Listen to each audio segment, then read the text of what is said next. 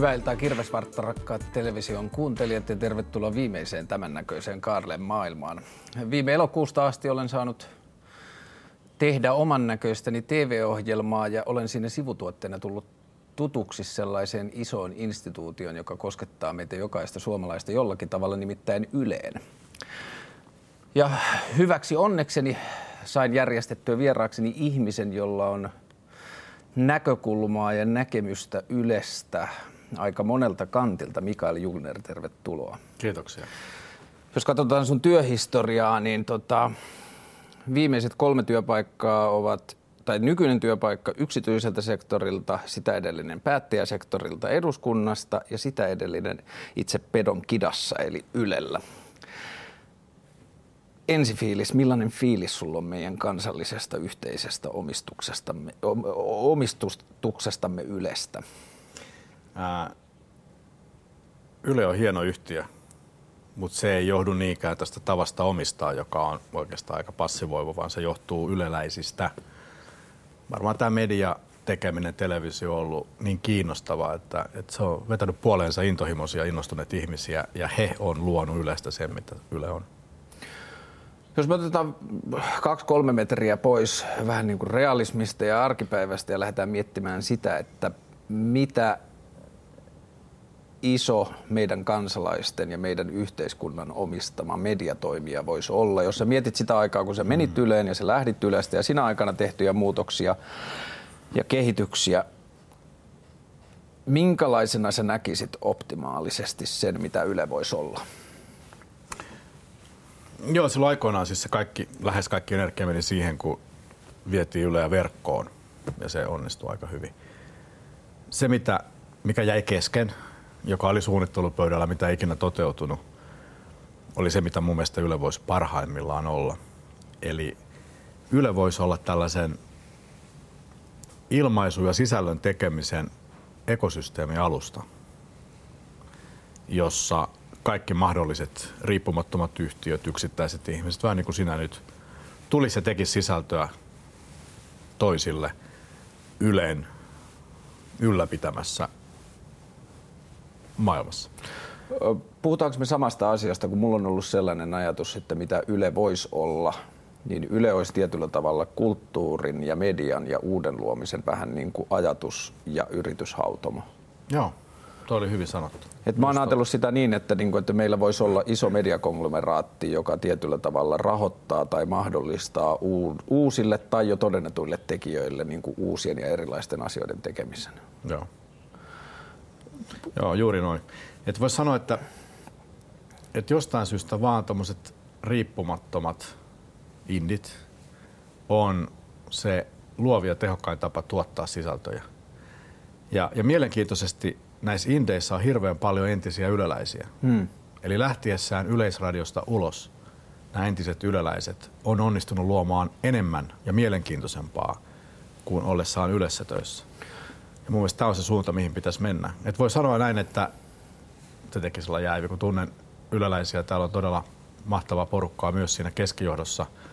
Mutta tietyllä tavalla tämä hallinnan kulttuuri ja hallinnon kulttuuri pitää suurinta osaa Ylen tekijöiden niin kuin, vähän niin kuin, niin kuin käsijarrua päällä. Mm. Että he ei pääse tekemään sitä, mitä he parhaimmillaan voisi tehdä. Se oli ehkä se ensimmäinen kokemus, että mä, ennen kuin mä aloitin syksyllä täällä, niin mä oon tehnyt edelliset kymmenen vuotta niin kuin mainos- ja mediamaailmassa asioita pääasiassa pienten yksiköiden, pääasiassa freelancereiden ja jopa yksintoimijoiden kanssa, mutta myös paljon toimistojen ja vähän isompien mediatalojen kanssa. Ja jollakin tavalla se ensimmäinen kokemus tänne tullessa oli se, että mä huomasin, että työilmapiiri on erilainen. Se suhde jotenkin sen työn omistajuuteen oli erilainen. Mm. Ja yksi, mitä mä oon ajatellut, että voiko sillä olla tekemistä, että Ylestä on, niin kuin, tai Yle on niin iso, että tietyllä tavalla yksittäisellä tekijällä se omistajuus siitä Ylestä voi tuntua aika pieneltä. Mm. Siis Ylehän nyt ei ole mitenkään erityisen iso, jos maailmaa katsoo, mutta sä oot oikeassa tämä omistajuus työhön on etäisempi kuin mitä se parhaimmillaan voisi olla? Minkälaisista asioista sä ajattelet, että se voisi johtua? Ää, hallinnosta. Siis ylessähän on ollut rahasta tiukkaa, mikä on johtanut siihen, että on pitänyt budjetoida aika tarkkaan, mikä on johtanut siihen, että päätöksiä tehdään enemmän budjetti ja vähemmän kulttuuritaiteellinen näkökulma mielessä. Ja sitten varmaan ihan tällaista niin kuin osaamattomuutta moderniin johtamiseen. Et hirveän moni perinteinen johtaja ei millään lailla paha ihminen. Ne ajattelee, että heidän pitää vaikuttaa ja ottaa sitä mikromanagerointiotetta. Mitä enemmän he tarttuu asioihin, sitä parempia johtajia on.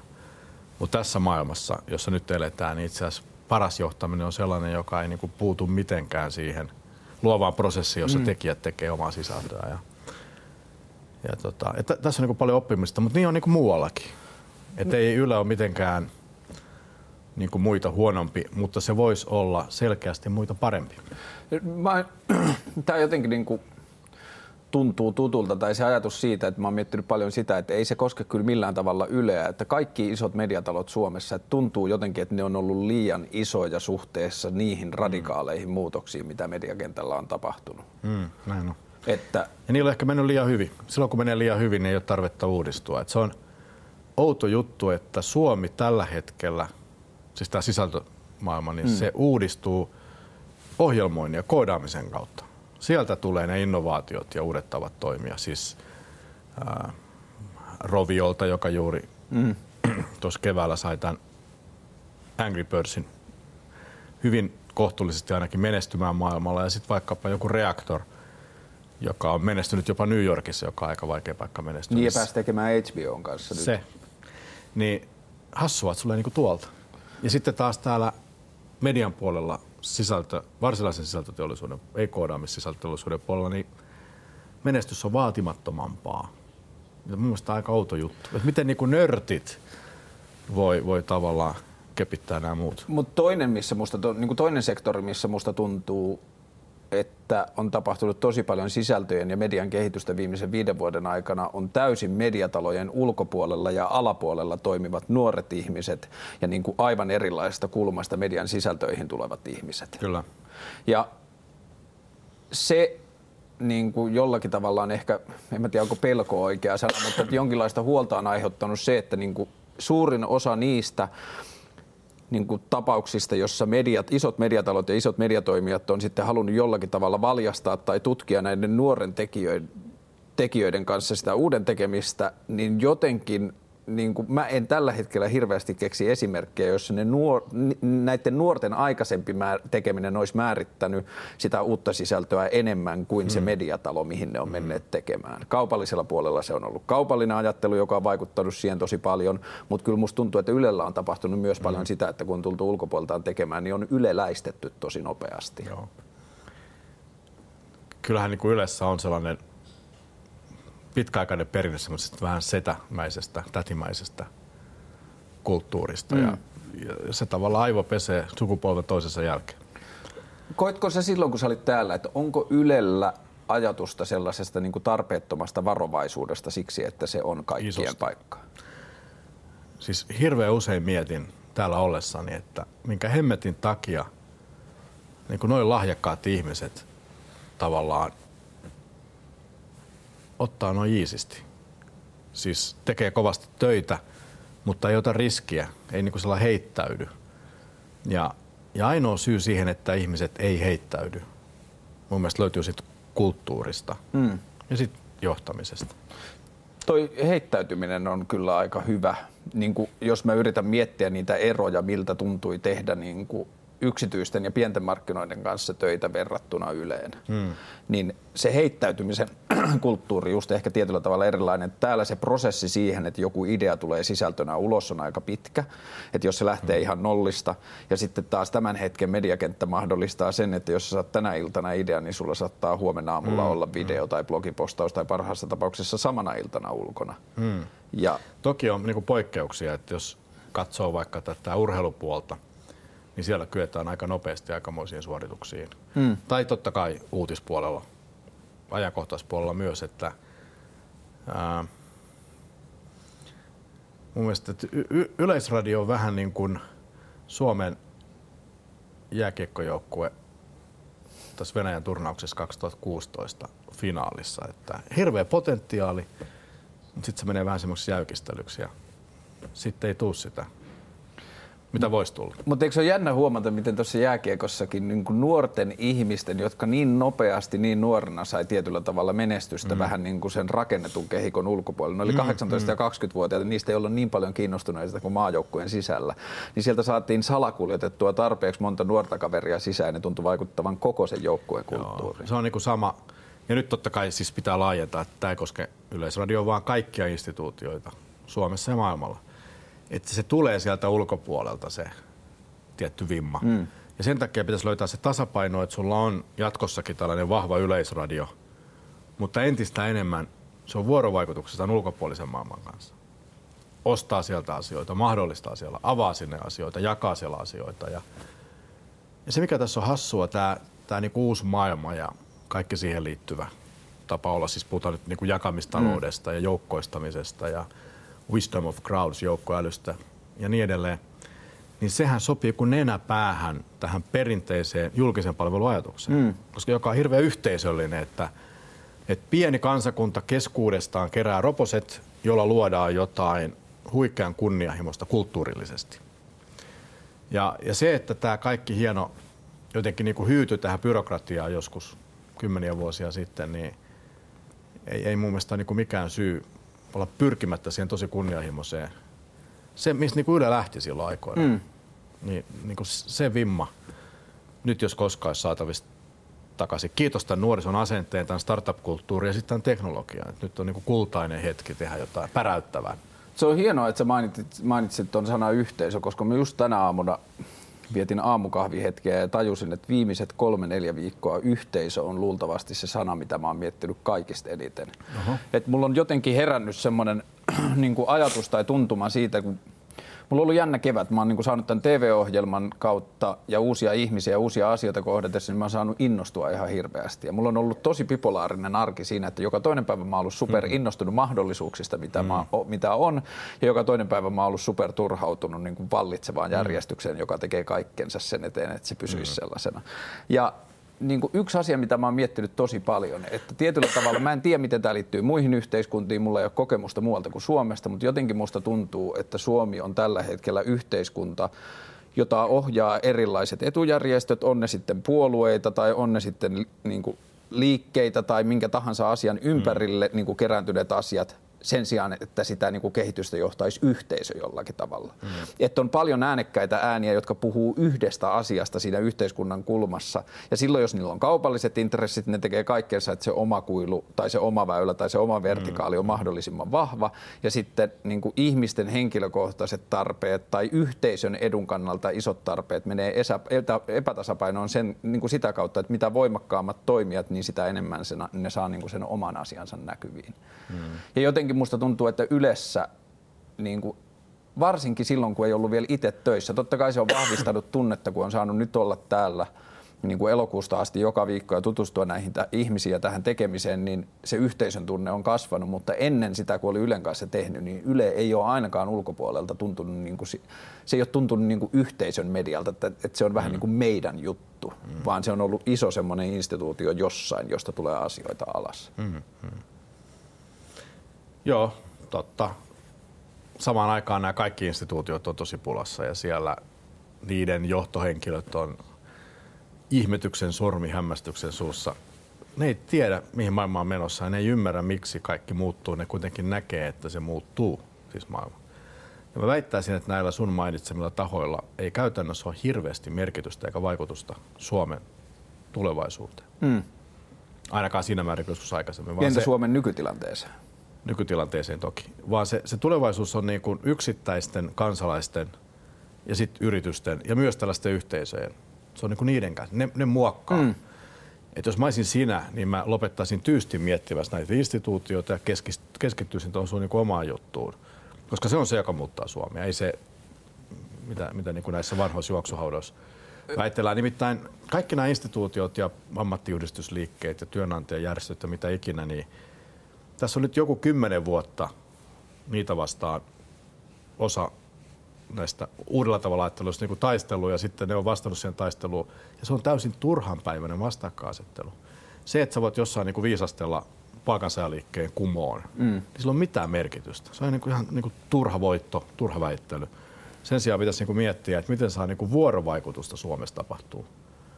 Tai niin kuin joku sanoisi, ilon kautta. Mm. Että mitä, mitä Yle voisi olla. Et sen sijaan, että kritisoi Yle valtaa sanomatyyliin tai vaatii, että sieltä leikataan rahaa, niin kuin sanoma vaatii, pitäisi katsoa, että miten Ylen ympärillä voisi synnyttää jotain ihan huikeeta. Ja, mm. niin kuin, okei, tämä kuulostaa nyt vähän ehkä abstraktilta, mutta mun tämä on se suunta, mihin pitäisi mennä. Mä saan tosi hyvin kiinni. Tuossa on siis yksi hassu pointti, niin kuin yksi syistä, jonka takia mä pyysin sut tänne ja valitsin tämän aiheen, että mua on ärsyttänyt tosi paljon viime vuosina mediakentässä se, että Ylestä ei puhu kukaan muu kuin ne, jotka on sitä vastaan. Mm. Ne, joilla on niin kuin taloudelliset intressit vastustaa sitä.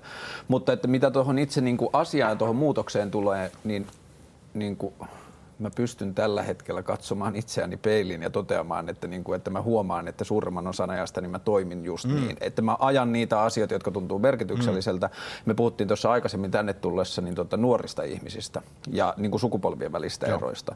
Ja mä kirjoitin tästä Facebookiinkin pari viikkoa sitten, kun mä olin kahvilla yhden 25-vuotiaan pojan kanssa ja sitten mä kirjoitin, että mä käyn, niin kuin, että aina kun mä vietän aikaa alle 30 kanssa, niin mä tajuan, että mun pitää viettää, viettää vielä enemmän aikaa alle 30 kanssa. Että mulla on tullut semmoinen olo, ja totta kai tämä on raaka yleistys. Mulla on hirveästi niin kuin innostuneita omanikäisiä ihmisiä ympärillä, jotka tekee asioita ja jaksaa innostua ajatuksista.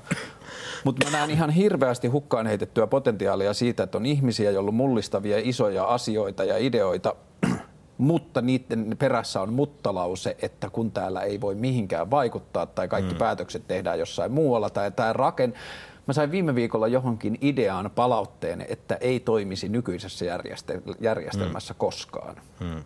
Ja silloin mun mielestä mennään johonkin sellaiseen ajatuskehikkoon, jossa niin kuin ajatellaan, että nykyinen järjestelmä on jonkinlainen monoliitti, joka ei tule koskaan. Ja mä uskon, niin kuin ehkä just toi, mitä sä sanoit, että mä uskon, että sitä nykyistä järjestelmää muutetaan enemmän uusilla ideoilla kuin sitä järjestelmää muuttamalla. Nykyistä järjestelmää muutetaan parhaiten unohtamalla nykyisen järjestelmän olemassaolo. Tai ainakin rajoitteet. Niin. Toisekseen niin kuin maailma ei tykkää siitä, että sitä muutetaan sä oot selkeästi maailmanparantaja sille, että maailmanparantaja ei onnistuisi siinä, mitä se haluaa, niin sillä on aina kaikkialla läpi historia ollut yksi ainoa syy. Yksi ainoa syy, miksi maailmanparantajat veikata, mikä se on? ei onnistu parantaa maailmaa. Saat veikata. Mä oon itse ajatellut sen niin, että ainoa syy, mikä tekee maailman parantaminen ei onnistu, on se, että lopettaa yrittämästä. Ei. Yksi, siis se voi olla yksi syy, mutta semmoinen yksi yhteinen syy maailman parantajille, miksi maailman parantajat ei onnistu parantaa maailmaa, on muut ihmiset.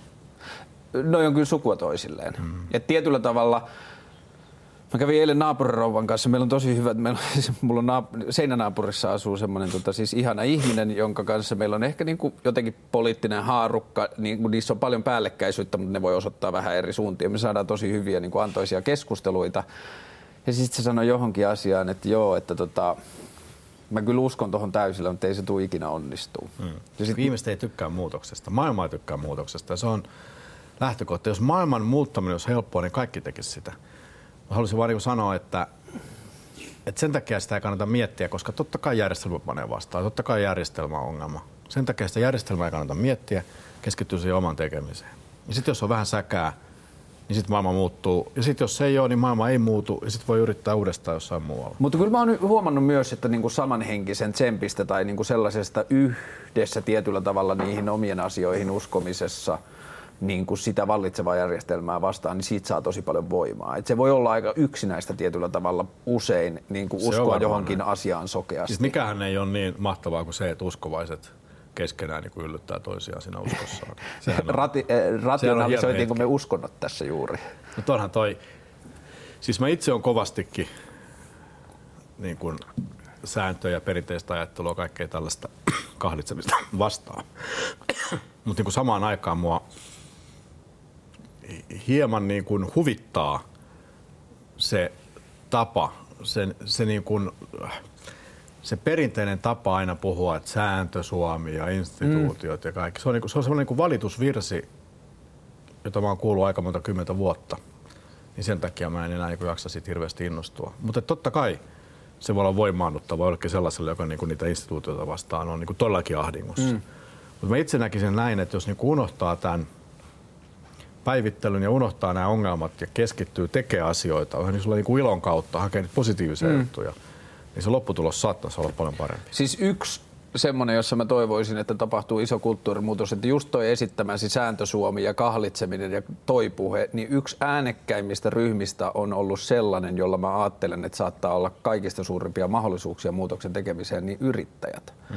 Et yrittäjät perinteisesti Suomessa on, niin kun, jos mietitään Suomen yrittäjien toimintaa, jos mietitään mm. sitä puhetta, mitä yrittäjät on yhteiskunnassa aiheuttanut, niin ne on pääasiassa valittanut siitä, miten tämä on vaikeaa. Mm. Ja hi, niin kuin nyt viimeiset viisi vuotta, viimeiset kymmenen vuotta, niin on ollut jotenkin tosi freesiä, että on tullut paljon yrittäjiä, jotka niin kuin, ja niin kuin, ehkä se vielä niin kuin yrittäjyyden käsite on laajentunut niin paljon, että on paljon muitakin termejä, mitä siinä voitaisiin käyttää. Niin kuin aikaansaavia ihmisiä tai yhteisöjä. Että on tullut paljon sellaisia, joka tulee joku uusi idea tai uusi kulma edellä ja oikeasti esittää sitä puuttumatta siihen, mm. mikä vanhassa on. Niin kuin. Siis yrittäjiä on hirveästi ja yrityksiä vielä enemmän, että et, et, voisi sanoa, että et yrittäjissä on eroa kuin punaviineissä. Et toiset on tosi, vaikka nyt tämä joku Rovio vie sitä Angry Birdsia tai joku ST1, niin tekee hienoja asioita. Supercell, moni muu. Mutta sitten samaan aikaan myös paljon sellaisia yrittäjiä, jotka ei hirveästi kasva, eikä ole kiinnostuneitakaan ja tekee sitä omaa juttua. Ei siinä mitään pahaa ole, mm. mutta se on vaan niinku tyystin erityyppistä yrittämistä. Et ehkä se on liiku liian iso ja yleinen sana. Muutenkin jotenkin sen väittäminen, että, että vaikka niin julkinen rahoitusomistus Yleisradio olisi sinänsä tehottomampi kuin joku yksityinen, niin mä, mä en olisi niin, kuin niin suoraviivainen. Mutta sitten samaan aikaan mun mielestä kannattaa myöntää, että ne korreloi. Mm. Että jos valtio tai julkinen valta omistaa jotain, niin se niin kuin tuppaa olemaan semisti laiskempi, hitaampi passiivisempi. Jos näin on, niin silloin mun mielestä unohdettu se yhteisöllisyyden ajattelu. Niin. Ja jos tuosta lähtee tuosta sun yhteisöllisyyden, tai niin kuin mä puhun vuorovaikutuksesta, varmaan sama asia, sun Joo. yhteisöllisyys, mä puhun vuorovaikutuksesta, niin se pihvihän on se, miten se tapahtuu ja mihin sillä pyritään päästä, eikä niinkään se, millä alustalla se tapahtuu. Mm. Niin, kun tämä on mun mielestä ehkä se tärkein pointti, että mihin sillä pyritään. Mm. Et mä oon tosi paljon miettinyt nyt sitä, että mitä jos hetkeksi Suomea ei ajattelekaan niin kuin 5,4 miljoonan hirveän pirstaloituneena ja erillään asuvana yhteisönä, vaan ajattelee sitä niin kuin ajatusleikkinä niin kuin kolmen tuhannen ihmisen kyläyhteisönä, joka mm. asuu aika pienellä alueella ja lähes kaikki tuntevat toisensa. Mm. Niin mi, mi, millä tavoilla me pystytään kyseenalaistamaan meidän nykyisiä toimintamalleja, jos me laajennetaan si, sitä siihen suuntaan? Et mä oon tosi paljon miettinyt tota niin kuin, yhteis- kautta yksityisomistuksen suhdetta siinä, että mulla on semmoinen pelko, että mitä enemmän niin kuin merkittäviin ihmiselämän rakenteisiin tulee yksittäistä omistajuutta, on se sitten niin kuin, No, siis sellaisia asioita, jotka on ihmisen joko onnellisuuden tai yhteisön hyvinvoinnin kannalta mm. tärkeitä mm. asioita. Niin, kun niihin tulee yksityistä omistajuutta ja niin kauan kuin yrittäjyydessä on kirjoitettu lakiin, että sen tehtävä on tuottaa osakkeenomistajille voittoa eikä esimerkiksi tehdä parempaa maailmaa tai parempaa yhteiskuntaa tai niin edelleen, niin se raha tuppaa vaikuttamaan siihen tekemiseen aika paljon.